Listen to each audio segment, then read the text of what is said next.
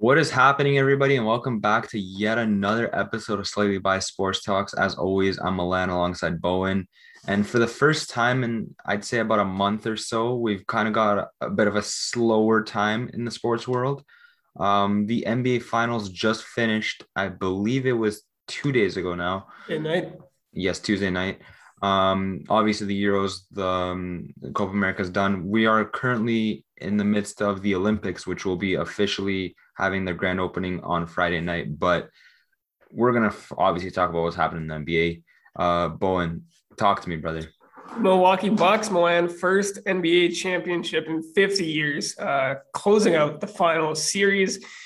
And uh, Milan, what were your thoughts? I'm, I know I'm not really getting too deep into it right now, but I remember a couple weeks ago we talked about we were discussing the finals, and you asked me, is it likelier to be a sweep or go back to two?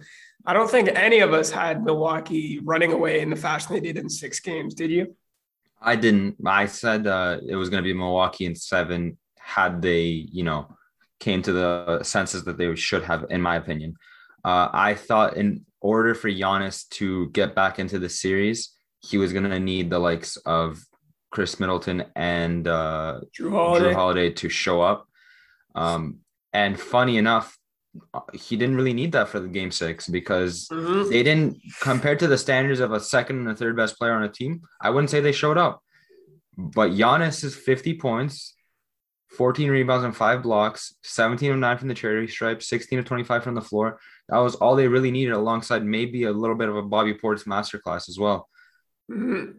Yeah, and we talked about it. At least, you know, for for uh, for a while now, people have been saying Giannis, if he develops that three point shot, he's unstoppable. I don't know if he needs a three point shot to really take his game to the next level. We've already seen him at that next level this series. And uh, I think as long as he's consistent from the free throw line, he's nearly impossible to stop. What are your thoughts on that? 100%. I mean, at the end of the day, we got to realize Giannis is one of those players where no one can guard him except himself, right? Kind of like KD, except KD is much more unstoppable in the sense that he can score in multiple different ways. Mhm. We know Giannis is kind of one dimensional in the sense that he can, you know, and th- that's no disrespect whatsoever because the dimension that he has is quite literally unstoppable because he'll Mhm. just run at you and you're not stopping him, right? Um, yeah, he doesn't have a mid range like KD does. He doesn't have a three pointer like KD does. But how on earth, other than fouling this guy, can you stop this guy on a fast break? when he's coming downhill, yeah, yeah. We saw it, the Suns, they tried their best. DeAndre Ayton. Um, I'm not gonna say he was too, the stage was too big for him, but it, it, it could have you could argue that because you know he just you couldn't you, you they tried Phoenix did to put Ayton on him didn't work tried to put Crowder on him didn't work uh, you're throwing in Frank Kaminsky to defend Giannis we know how that's going Crank the tank, baby. we know how that's gonna. No disrespect to the to Frank the Tank, but yeah, just Giannis now two MVPs, Defensive Player of the Year, NBA title, Finals MVP, all at the age of 26. He hasn't even turned 27 yet. Coming out of the series, going into next season, do you have Giannis as the best player in the league, or is that still up for debate even after what he just accomplished? He's one of, but the my me personally, I value like I really hate to use a quote that was taken wrongly, I believe, by James Harden in terms of saying that Giannis has no skill. But yeah, that's the one that's been making the rounds, right? basketball skill to me is a lot more important than being unstoppable. For me, Shaquille O'Neal was never the best player in basketball, even at his very best, because he was, yes, he was completely unstoppable. Like, who the hell is guarding this guy in the post? But he's not that good at basketball as a whole. He can't shoot, he can't dribble. You know what I mean? There's positions in the sport of basketball that you don't really need to be good at everything at, like a center, like a power forward position. When you're a big like that, you can use your body well for me, I can't give him the best player in basketball when you got the likes of LeBron James, you got Kevin Durant, you got Steph Curry still in the league, who just coming off for me probably a year that was better than both of his MVP years. It's Mhm. just he didn't finish as highly as those those years. Right. Um, Didn't even make the playoffs. Got uh, bumped in the play-in game. But Yeah. yeah. I mean, I think I'm really for me this this obviously we, bo- we both know that Giannis took his game to a new level this year in this finals series especially. But I think just you know he's gotten a lot better at I'd say there's not as much tunnel vision. He's not just going downhill and just kicking it out like sporadically. He's finding open passes uh, to teammates. He's he's getting doubled, but he's able to make those passes. And even then, like you get him close to the rim, you have to foul him, right? You're you're not stopping that man close to the rim. So I think just based off based off what he's achieved, I'd have to put him at one. And I think it's a I think it's a valid one because the last couple years when he won MVP, people were questioning him, right? Because he didn't get it done in the playoffs. That was the big black stain on his career. Uh, 2019, 2020, uh, you, the list goes on and on. But this year, he's got it done. I'm gonna say I think Giannis is the best player in basketball, and I, would say very deservedly so at that. Even though I don't know. I don't think they're the Bucks are going to be the number one team that's favored to repeat. Uh, Brooklyn is. I, I'd say the best player in basketball plays at Pfizer uh, at uh, Fiserv Forum. It's it's not a bad take. I don't think it's a bad take at all. It's just me personally. I don't think I don't take Giannis as the best player in basketball when he's one dimensional. But I the fact that he's elevated his team to the level that it is, you know, they're consistently like a threat in the East. You know, um, every year well, he's yeah. he's a two-time MVP for a reason you know, to put up 50 points in an NBA Finals game, you're one of seven players to ever do that, 50 mm-hmm. plus points. One of three players in NBA history to have an MVP, a Defensive Player of the Year, and a Finals MVP, alongside pretty good company in Hakeem Olajuwon and Michael Jordan. I mean, there's not That's much to debate. Good list, right? That's a really good list. there's not much to debate on whether or not he's one of the best. It's just it, it's up to preference at that point, right? Exactly. Um, but on the topic of the game as well, uh, Jrue Holiday in that final game pretty poor game up to his standards, but he still put out 12 and 11, was responsible for about 30 points of the Milwaukee Bucks out of the uh, just over 100. Um, what did you think of his game overall throughout the final, throughout the playoffs? Like, do you think he was that X factor for the Bucks to be able to get to the position that they were? hundred percent. Well, just based off what he brings defensively, uh, he's made some incredible plays on defense. Obviously, stripping Devin Booker in Game Five. Game Five was his game where he really took over. Obviously, all, all three players of that, I guess you could call it a big three on Milwaukee. They stepped up in Game Five, but it was Holiday's performance that we've been talking about it the whole time. If you want to, if you want to steal a game in Phoenix, you got to have a guy like Holiday go off. He did just that in Game Five.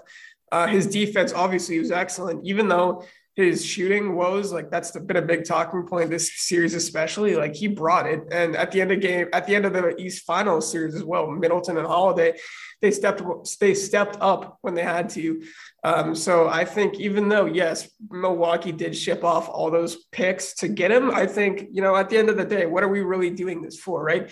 You're doing it for a championship. It doesn't matter if you've mortgage your future. At the end of the day, you're going for a title. We saw it with Toronto uh, in, a couple years ago. They got their title. We saw it with LA. We see it all the time. Teams making these big moves to go for titles. And yeah, you have to you have to be over the moon with what they've done. But yeah, I think uh, Jrue Holiday. It's definitely he definitely stepped up and proved his worth this series. Uh, Sir, I just waffled there for about eight years, but uh, that's that's my uh, thoughts on that. Yeah. Not a problem at all. Actually, on the topic that you mentioned of you know giving away your assets for like a win now kind of position, in my humble opinion, I don't know if you agree with this. Yeah. If you're a playoff team, a perennial playoff team, giving away picks really doesn't mean anything. Because mm-hmm. at the end of the day, those picks, unless you've got the craziest scouting network and you do the craziest research on these 50th picks in the draft, there's no point of keeping those picks because what else are you going to be doing with them? You're not going to be picking up these pieces when you already have, you know, you got free agency. You can pick up a decent piece over there, uh, a veteran player on a on a veterans minimum. You can obviously trade them for good superstars. Uh, maybe a, a superstar is a bit of a stretch for uh, Jrue Holiday, but Jrue Holiday is a very important team and a player in a championship team. And I think that I agree with you that he was probably what put them over the edge and what finally got them to the position that they were finally in. 100% because we look back at the bucks teams of years gone by they never had that guy to like give them that cutting edge if that makes sense i mean we always had Giannis and middleton uh, but it was just a bunch of they didn't have like they just didn't have that extra guy they, they, they always felt like a team that was one piece away. Now you had Holiday, you had Bobby Portis who gives them that edge and gives them that spark off the bench. Uh, and Lopez, like he's been on the team for a couple years, but like he he understood his role. So I think you know, when we talked about it coming into the season that Budenholzer and the Bucks, they were gonna, you know, kind of tinker around in the regular season, mess around, they'll lose ground in the race. But if it means a title and it means they're able to make adjustments and uh, figure things out come playoff time and adapt, it doesn't matter. And we, we've seen the fruits of their labor on Tuesday. Most definitely. And just on the topic of Budenholzer as well, I've got to give him credit because although I, I'm a very big critic of him, I, I still stay a bit critical of him because at the end of the day, we both know no Giannis, no championship, right? Mm-hmm. But Budenholzer did some very, very good adjustments throughout all the series in the playoffs. Um, defensive ad- adjustments, the way he was uh, able to switch after, I believe it was game one in uh, the Eastern Conference Finals. Oh, okay. I think of that instantly because that was when uh, Trae Young was torching them, right? Yeah, that's when he went for um, 48, I think something like that. Even in uh, after game two in the Phoenix series, he, you know, they're guarding Devin Booker a lot better. Um, you know, using Giannis because Giannis, as we know, he's best as a help defender, right? Which is what we saw in the Brooklyn series, even when he was guarding KD, he was not ever really the primary defender. Right. People are you got a lot of slander for that. Remember myself that? included. Myself so included myself included, I was pretty critical of that. I've believed if the best player on the court should be guarding the other best player on the court, right? But I mean, if it works, it works. If it wins you basketball games, who am I to judge, right? That's why he's in the position he's in, and that's why I'm here talking about him. Mm-hmm. Um, but nevertheless, hats off to him. You know, he's uh, now an NBA chan- championship coach. He's been been in the game for a while now. I, I remember seeing him back in the the Atlanta Hawks days, I believe, yep. right? But back when they got Coaching that 60 plus one team yeah. yeah, that's he finally gets over his playoff hump. That's that's you know that's eluded him of a title for years and years, and he's got it. Um, going into next season, I guess we could switch over to this. Uh, we could no. Let's actually. I, I want to talk about Devin Booker for a second and the Suns because it's it's been pretty Bucks heavy. I want to sw- switch over to that. Uh, what do you make of you know going forward for the Suns? Do you think this was their one their one window to win a title? Me personally, I don't think it's the Suns' one window, but it might be Chris Paul's one window. Mm-hmm. And it's pretty sad because I actually I remember being on the show, I believe two or three weeks ago, saying this is when Chris Paul wins his ring. Yep. Of course, of course, of course. Um, but the way I see it, Chris Paul, he's not getting any younger, as we both know. He's uh he's a fantastic player, even at the big age of 35, 36 at this 36, point. I believe. Yeah. Um, up there. He's, we know he's still got a few good years in him, but what extent just, is the question, right? And the West keeps getting stronger because the West was like undoubtedly the stronger of the two uh, conferences for years and years and years. And then all of a sudden, LeBron went to the West. So a lot of these superstars went to the East. You can now even argue the East could be stronger than the West in terms of the top heavy teams, you know, Brooklyn, Milwaukee. Um, I think it ends up there though. I think it, yeah, it kind of uh, ends up there because you throw Philly in and you're like, we don't know what they're doing. Boston, yeah, I guess, but Philly, Philly is pretty down. organized as well, though. Like I, I, as much as I may not respect Philly in the playoffs, I respect Philly's team. You know what I mean? That co- you got for me. Had he not been injured, you have the MVP on your team, right? Mm-hmm. Um, but besides that, I mean, the West, they keep getting stronger. You've got the likes of Denver coming up. Um, you've got the Lakers, they're going to be back. Clippers, they finally gotten over that second round slump. They're I think Kawhi tears his ACL. He's going to be out for the season now. Is he officially out for the full season? He'll be getting back. Well, we know how Kawhi operates, right? He's going to be out until at least March. He's not going to mess around and play any meaningless April games unless he has to. Like he's waiting it out to the playoffs. You'd have to think. Yeah, but I mean, I, I, this, I mean, they did pretty well even with Paul George as the superstar, right? They, they, uh, to an extent. I mean, they pushed it to six, six games. I just don't. I just like the Clippers on a thread next year. The Warriors should be better, but they have a lot of questions. The Lakers are only getting older. You got uh, Denver. You've got Utah, who potentially could uh, could surprise me next year. I, I wasn't no. shocked this year, but they could surprise me next year. Um, you know, Dallas. Yeah, you know, let, us not count on Luka as well. Like Luka could have his breakout year next year, all of a sudden make a finals appearance, right? Things Um, go right, but you're trusting Jason Kidd as head coach. you're right. You're right. But I mean, Luka is one of those players, one of those MJ LeBron type players where it doesn't matter who's on the sideline. He's gonna do what he's gonna do, Mhm. and Yep. he's gonna drag someone with him if he has to. And then yeah, you look at Denver. You look at uh, well, Denver. Jamal Murray is going to be out for a while too, coming off his own injury of his own. Um, they have the MVP there, and I think they're they're definitely an interesting team in terms of potential trades. They're they've been in talks for acquiring that like third guy to kind of put them over the edge. So they're definitely an interesting one. Um, but yeah, Chris Paul, he's heading in the free agency, um, unrestricted free agency. Do you think he re-ups in Phoenix, or is it is it a new a new chapter in his career? Is that this summer he's going into free agency? He's, he's on the market this summer. Yep. Wow. Uh, well, I was reading that the Lakers are going to try to push for him. Mhm. They're going to try to push for either him or Russell Westbrook, one of the two. They want a veteran, you know, superstar point guard in that sense. Uh, I wouldn't be shocked if he joins his buddy LeBron, but um, it, it's hard with like, like it's so conf- the salary cap in, in basketball is so confusing to me because some teams are just able to swing. Like the fact that we're able to have a team that has Blake Griffin, Kevin Durant, Ky- Kyrie Irving, James Harden, all on it, that team, and they're not over the salary cap.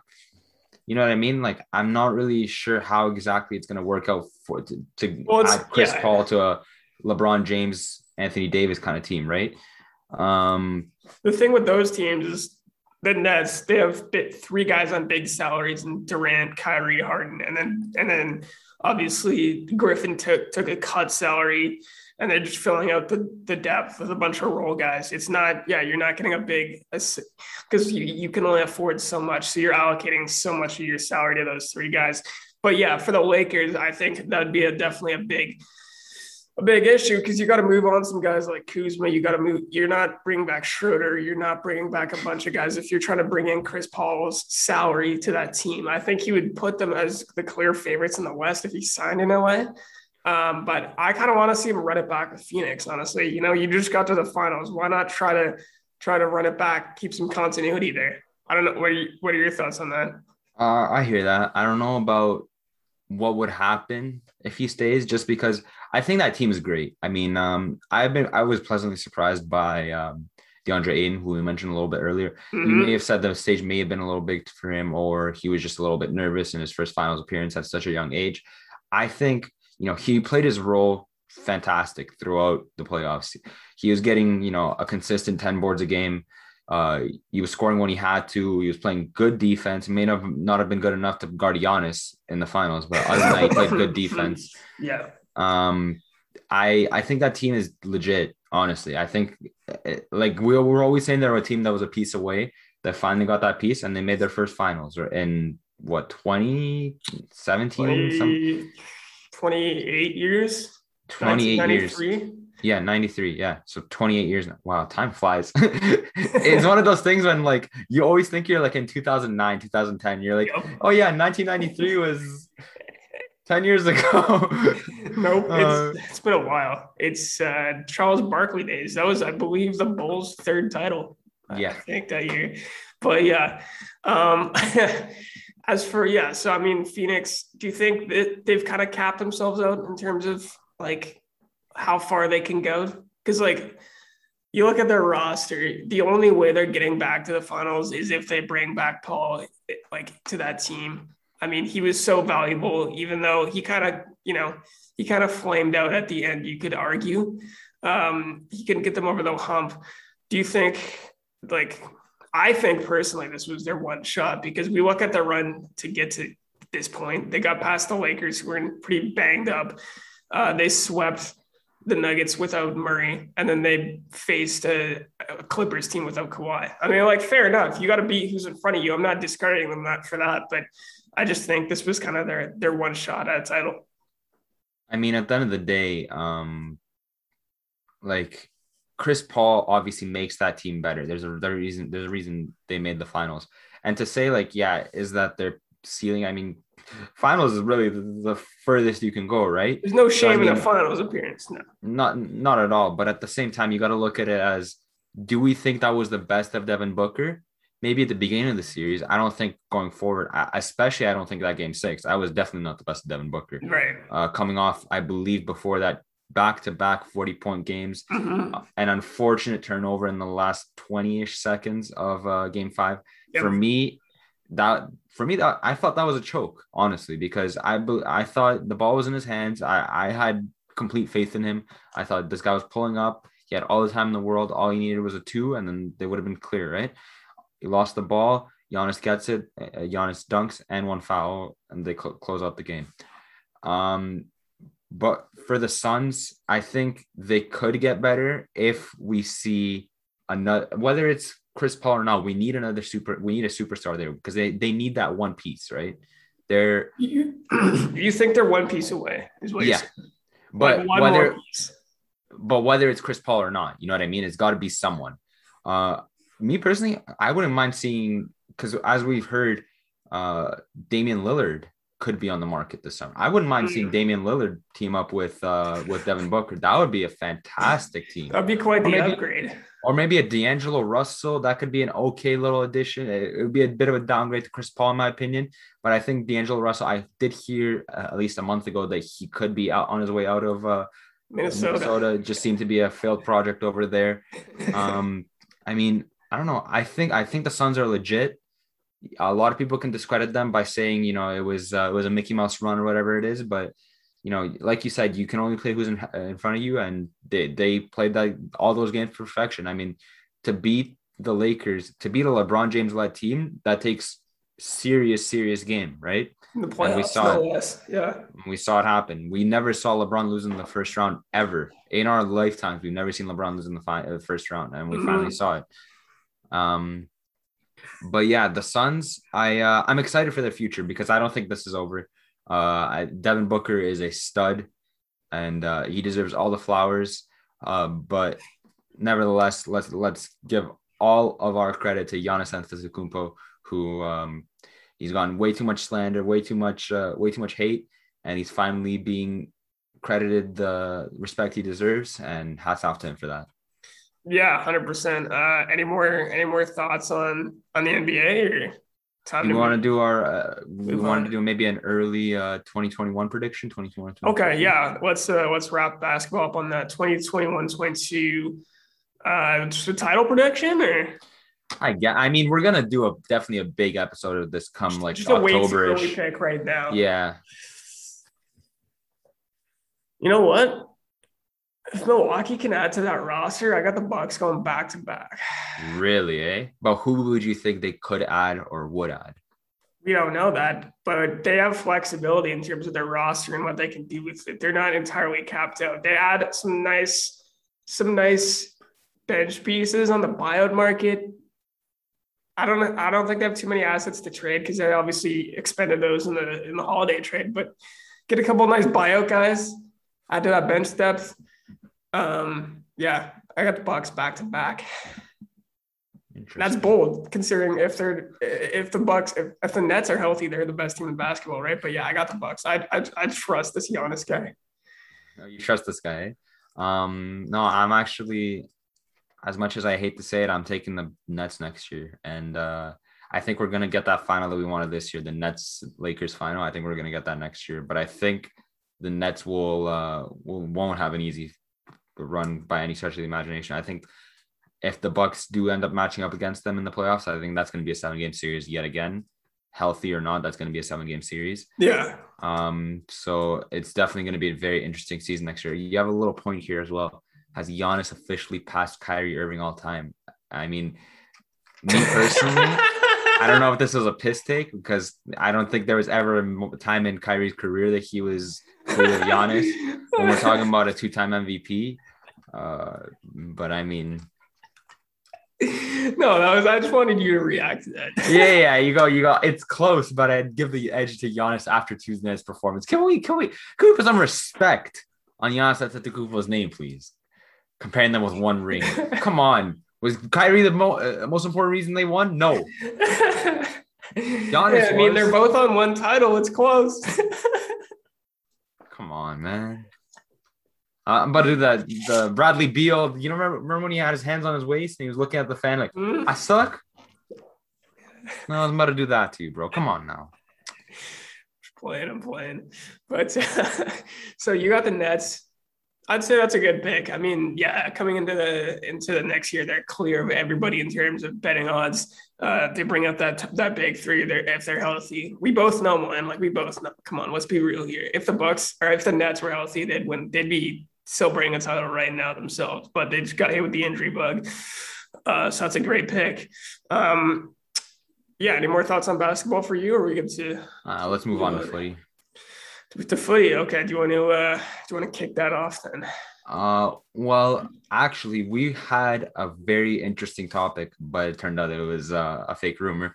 It, it was, was uh, it was a rumor of a FIFA monitoring a rule change. It was going to be 30 minute halves, um, kick ins instead of throw ins like so many stupid, stupid little rules that we just uh, most people weren't fans of. I don't know about you, Bo, and I thought they were stupid personally. Um, was that not broken on like reputable sources though?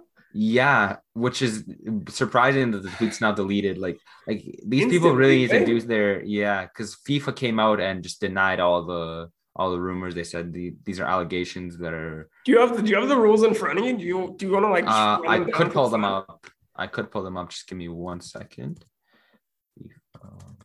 It'd be it'd make for a fun conversation at least. Thirty minute halves. So, from what I understand, the rule change. Oh, this is the wrong article. Give me one sec. Okay, 30 minute halves. Uh, these are five potential rules that could have been changed. Hmm. Um, throw-ins would have been completely thrown out the window. Would have been just kick-ins. Uh, unlimited substitutions, so no more, you know, three or five, which is already a little bit. We're getting close to there with five. We don't, yeah, we don't really know why it's still five. It started off as five when the pandemic first, you know, when they first came out back through pandemic. They said you know people are playing after not playing for a while they they need to have the chance to have at least five subs.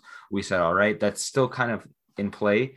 It's weird because you know FIFA video games don't include five substitutions. They still include three. So we don't know if, whether or not they'll come back to that. You know obviously EA has good relations with FIFA. So we would assume that they would know what's happening there 100% uh, yellow card sin bins so in the sense of uh, what happens in hockey where you get sent to uh, the penalty box, you get a power play or whatever. Uh, yellow cards would make a player leave the field for about five minutes, um, meaning it would be like a 10 v 11 or something of that sort.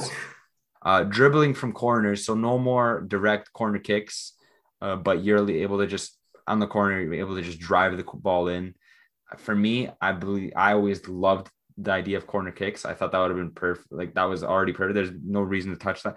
But I'm glad this is all fake news. And even though this is on marca.com, it was a very reputable source in mm-hmm. the world. It's clearly fake. And um, whoever spread that rumor, screw you, because that was just not necessary on a Monday day, Monday night to see all these potential rule changes, right? See, yeah, that's. I mean, I don't even know how that article was like formed and how it got out to uh, such a large audience and had people believing it. But I mean, I guess that's it's the internet. Don't believe everything you read on there.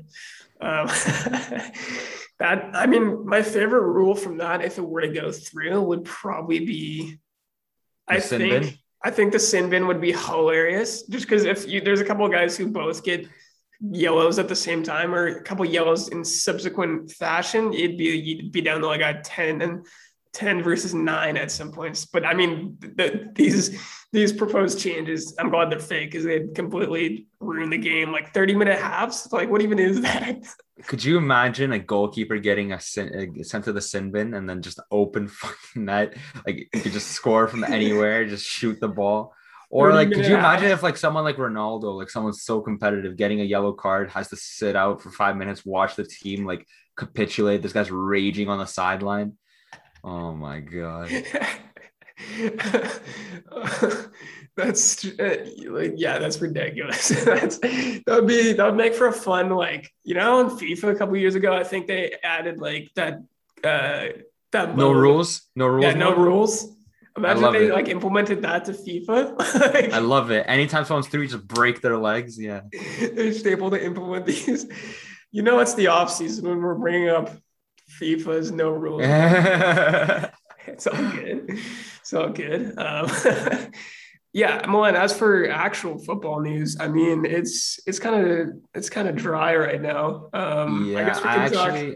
Actually, I, yeah, I had a question to you personally about uh, Arsenal's movements right now.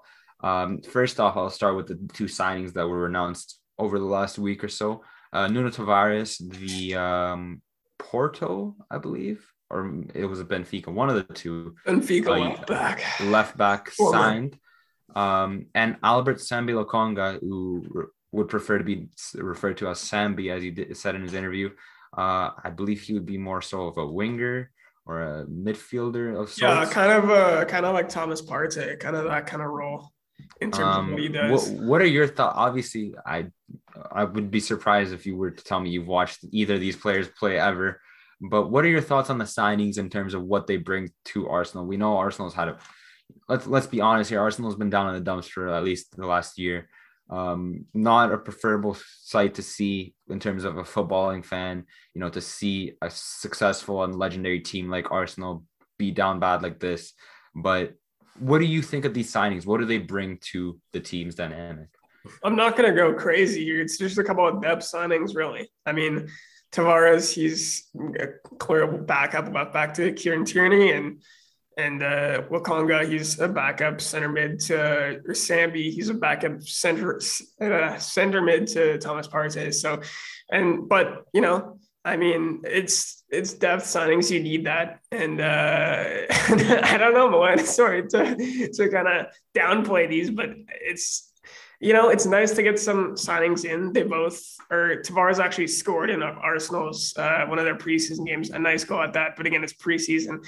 Um, but yeah, And it was a 2 2 draw. it was a let's not talk about Let's not hype it up too much, um, but it was a nice goal. So fair play to you on that, uh, Nuno. But uh, yeah, no, I think the the real the real meat and potatoes of this this transfer window for Arsenal are going to come in the coming weeks. Ben White's rumored to come in from Brighton. Um, they're still looking to sign another central midfielder. Emile Smith Rowe was given the number 10 shirt, so he's obviously I was just going to ask you about that. Yeah. yeah, he's going to be in the starting plans next season. Um, and yeah, just maybe maybe a center forward as well if Alex Black is uh, is out the way out the door. But yeah, still what five weeks five weeks left in the transfer window, so a lot of stuff could go down there. Um, but yeah, it's it's nice to see some two signings, and I want to see I want to see some of Sambi this season, but he's still very young, so can't expect too much on that front, I guess. But to be fair, I mean, both those players, left back and uh, Thomas Partey in the center mid, both of those players are the players that I would say when they were injured, that was when your team almost fell apart, right? Um, for me, other than maybe Bukayo Saka, I'd say Kieran Tierney alongside uh, uh, Nico Pepe, they were your best players last season, right? Uh, Kieran Tierney, even as a defender going forward, he brings so much for me, potentially even top five fullbacks in the world, I would say, in terms of at least left sided fullbacks. Um, and Sambi, Sambi obviously, uh, Thomas Partey missed majority of the season due to injury. Uh, we never, he never really was injured at uh, Atletico. Madrid too, which is pretty weird to see him miss so much uh, game time. Maybe it had to do with you know sitting out during the pandemic, not being at full fitness, not having. A lot of people came to say that Arsenal's woes, at least early on in the season, came to the fact that they had to play uh, without a preseason. Obviously, everyone did, but specifically Arsenal, specifically Arsenal, without getting to, you know, they just got a new manager in uh, Mikel Arteta. They weren't really accustomed to it. Um, they didn't really get a preseason. Now they have a preseason under the belt. It's, it's going a little bit rough. Maybe they're getting the uh, rough patch out the way early, which me personally, I would love to see it. Um, but Emile Smith Rowe, like I want to get your opinion. I feel like I might be a little bit harsh. I think Emile Smith Rowe is a baller, and uh, there. th- That's not to say like what I'm about to say is gonna discredit that, but do you think he's deserving of the number ten of one of the biggest clubs in England? I mean, Bukayo Saka got number seven pretty quickly into his emergence to the first team, and I think it shows that they're building around young, young academy players in Smith Rowe and Saka to to that extent. They have put a lot of trust in them. So I think, I mean, a number is just a number, and I guess in football, numbers carry a lot more weight than in other sports. But I definitely think if he's genuinely going to be part of the starting lineup and the starting plans next season, I, I don't see why not. You're putting a great message out there to young talents in, in the in the pipeline, I guess you could call it, in the academy. That if you come up and you can impress, you'll be awarded with a number and a new contract. So I think he's very deserving, personally. I I hear that. Me personally, I don't think he's at least yet should be given the even consideration for a number 10. I think he's a great player, but I don't think he's deserving of a number 10 for me for the third biggest club in England, or tied for third, I'd say, with Chelsea maybe at this point. I mean, um, but look how he came into the team last year and turned fortunes around, right? They were in 15th in December. He comes into yeah. the team. They had the third best league form at the back half of the season when he was playing a lot. Like, yeah, he he didn't like light the world on fire, but he definitely really helped get them out of a pretty bad space. So I think it's just more, I, I don't know, sending a message. Exactly. A message. It's more sending a message to the academy.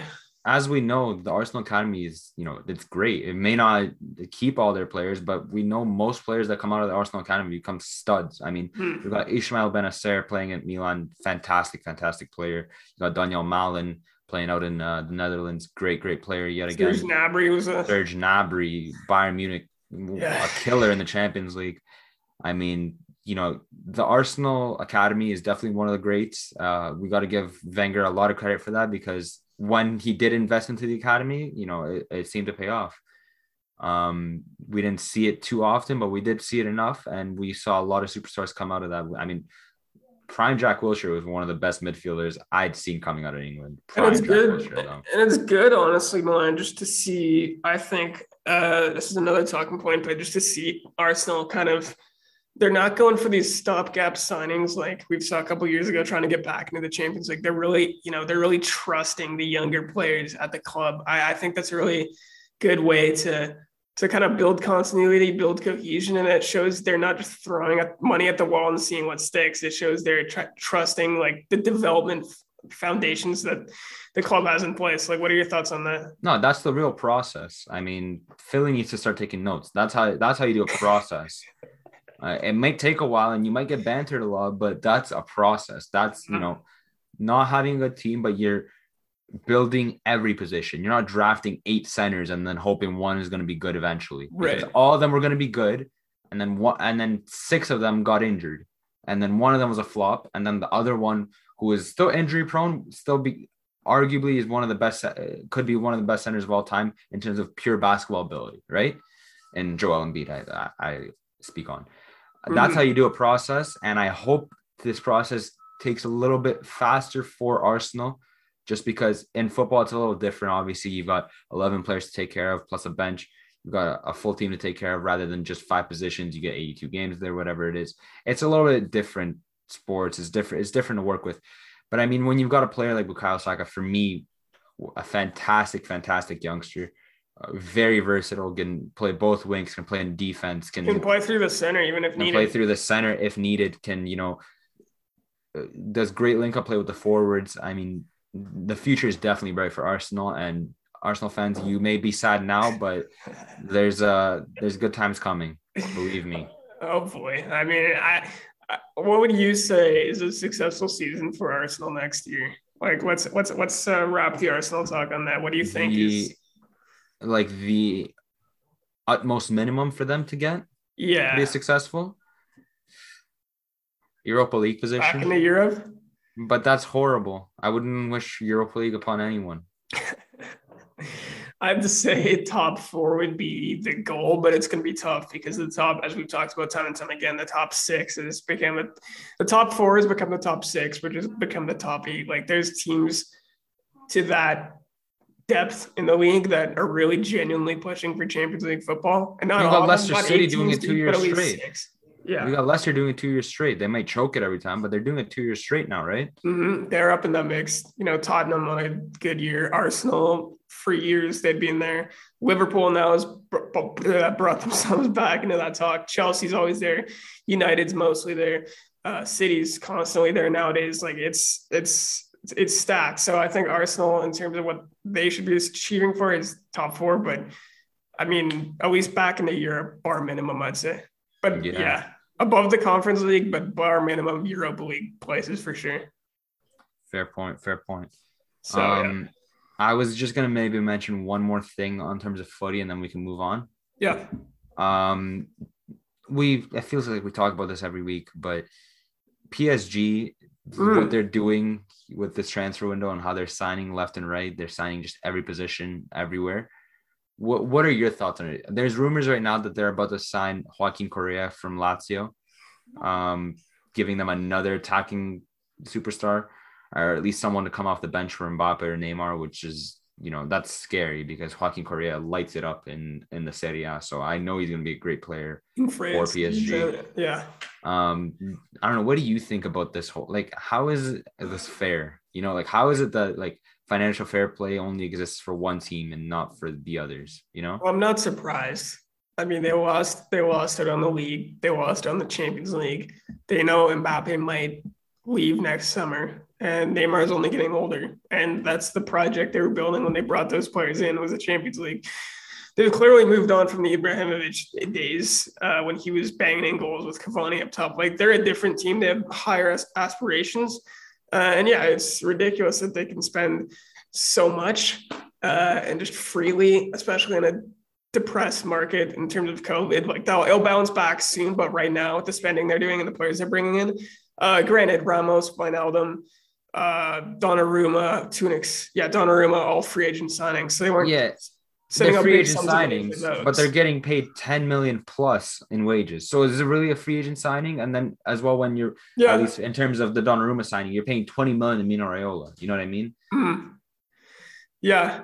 I mean, but it's Paris, right? Like we know they have this capital. Like we know they have this this ability and they're just flexing on everybody. So I mean, the they're the they're one of the most like they're one of the biggest brands in football. That doesn't make it fair, but like they have the ability and they're just doing it. So, and we like we both know that financial fair play rules are pretty much a joke with what happened to Manchester City a couple years back when they were supposedly going to get banned from Europe and it just became a slap on the wrist essentially.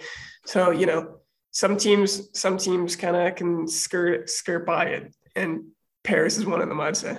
That sounds biased, but like, come on, we saw with City. It's not biased when this team is literally, and I say this, and it's absolutely nothing salty. I wish all the best to Donnarumma. Like, we have a great goalkeeper already, and for in replacement of him, like, you know, do what you got to do, whether you have to leave there or play for Real Madrid, whoever it is.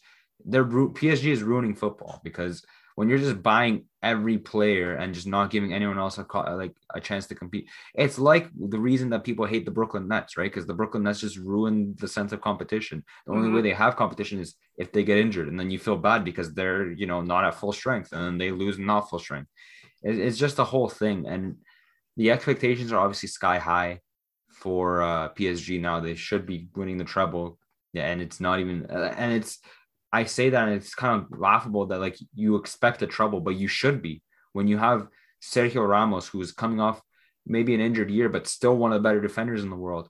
You got Mbappe, Neymar. Uh, you your midfield is still a little bare bones, but you know Gino Wijnaldum, a great signing. You got I'd say two of the best goal, two of the top five best goalkeepers in the world, in Keylor Navas and Gigi Donnarumma. Um, you signed Hakimi, the best Hakimi, player in the world in his position.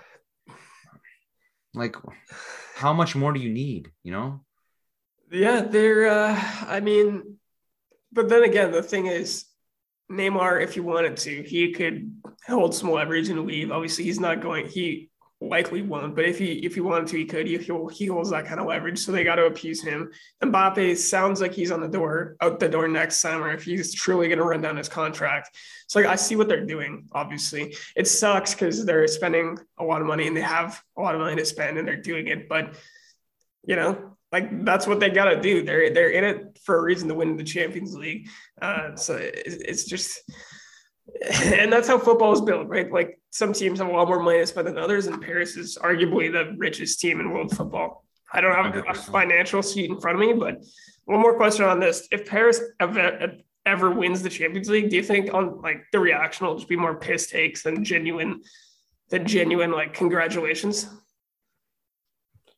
Uh, if they win everything or if they don't win anything. Yeah, like if they win a Champions League, right? Because we saw with City this year, we saw people kind of just taking the piss, slandering their how many millions they've spent on players. Do you think it'll be more of that, or will it be like them receiving their praise if Paris if Paris win the Champions League?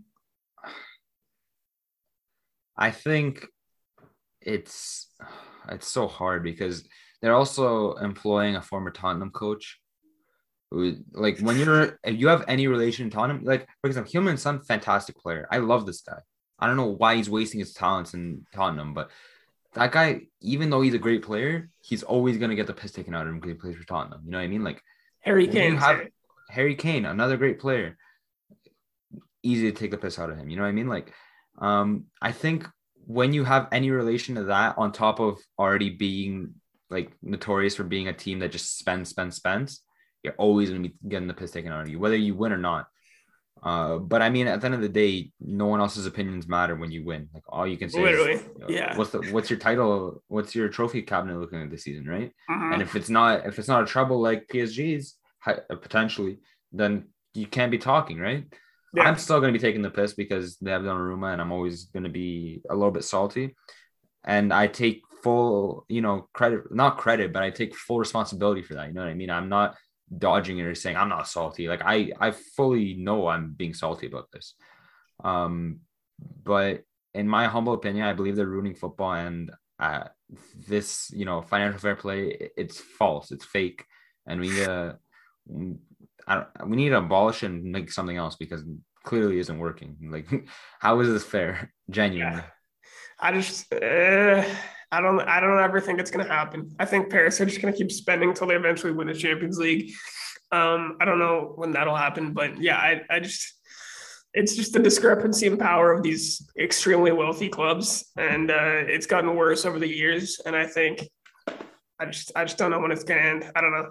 That's, I guess, that's my final thought on that.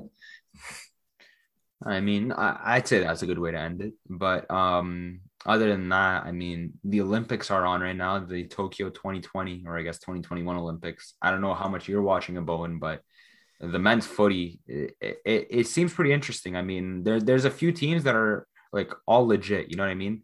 You got uh, France. Unfortunately, did lose four one today. I picked them as one of my teams to look out for. Yeah, four one or four one to Mexico. Um, Andre Pierre Gignac scored a pen. Fully apologized for scoring. Not even apologized for celebrating. Apologized for scoring. Now that he's a, a cult hero out in uh, Mexico. Mhm. Um, for me, I'm looking out for Pierre Kalulu, um, Milan player, very versatile in defense. I, I want to see how much he can really do for that France team. Uh, Cote d'Ivoire, they won their game. Uh, they've, you know, they've got a pretty okay team. I mean, you got Kessie playing for them. You got uh, Eric Bailly in the defense. You got Amad Diallo of Man United up top. Wow, that's actually a pretty, That's a pretty legit team. pretty good core. Yeah. And uh, Kessie got the game winner today. Shout out to Kessie on that. Uh, Brazil, we always know what Brazil is going to bring. You know, Brazil consistently brings out golden generations. You got Richarlison scoring a hat trick today. I believe they beat uh, Germany 4 0. I'm not entirely sure. Charleston of that. going from straight from the Copa to the Olympics. Respect. Well, forget that. Think about the Spain squad. I'd say about eight out of eleven starting 11, uh, starting lineup players in the Spain squad are playing for the Olympic squad. You got Pedri, you got Unai Simon, um, Wow. Dani Olmo's there, Oyarzabal is there. That Spain team is overpowered. I mean, That's that like- Spain Olympic team, they should for me. Look, I was looking at the like who they called up. That should be the favorites by far. That's incredible. That's four players that all got minutes at the Euros, I believe. Um, wow. Pau Torres is there. Eric Garcia is there for My Barcelona. Jeez. You got Mikel Merino from Real Sociedad. That team is just fantastic, fantastic. And they didn't even call. You know, uh, you're able to call up. I believe it's two overage players. I Mhm. didn't think I saw a single one. I think they were all under 24. Wow, that's uh, that's incredible. I, I'm gonna have to start watching the Spain games. Like as you said, I haven't I haven't watched any of the Olympics so far, but it only got underway. So, um, have you like have you watched much of the action at all? Because I know it's in Tokyo. It's yeah, it's zone. difficult the time zones, right? Um, what I'm excited for, ju- uh, uh, as a former judoka myself, uh, judo is coming for the Olympics. Uh, obviously, Japan's sport as well. Yeah. Um, I have a lot of friends that are competing actually in the Olympics for Canada. My boy Shadi El Nahas in the minus 100 kilo division. That's going to be the problem is is that it's going to be starting when it's 11 a.m. there, meaning it's going to be 10 p.m. here. So I'm going to be up until about six in the morning, hoping to see I can hoping I can catch the final, right? Right. Um, but I, you know, he's he's legit. So if anyone's watching the Olympics this year, if there's any sport you would, you know, want to give a chance to, I know obviously skateboarding is going to be one of the big ones. we haven't seen skateboarding Olympics ever, we're going to want to see what's going to happen in the skateboarding uh, competition. Football is always one of them. You know, track and field, the 100, 100 meter dash. Of course, we're going to be wa- everyone's going to be watching that. I believe baseball is back in the Olympics too this year. Baseball is as well, yes. Um, but if there is a sport that you really, you know, want to give a chance, give it give it something to watch, especially as a Canadian, I highly recommend judo, the minus 100 kilo division. We got two athletes uh, in competing in the minus 57 division for the women's, uh, two that could potentially be in the finals, in my opinion, in terms of uh, Jessica Klimkait from Ontario and uh, Christa Deguchi. I believe she's from Alberta.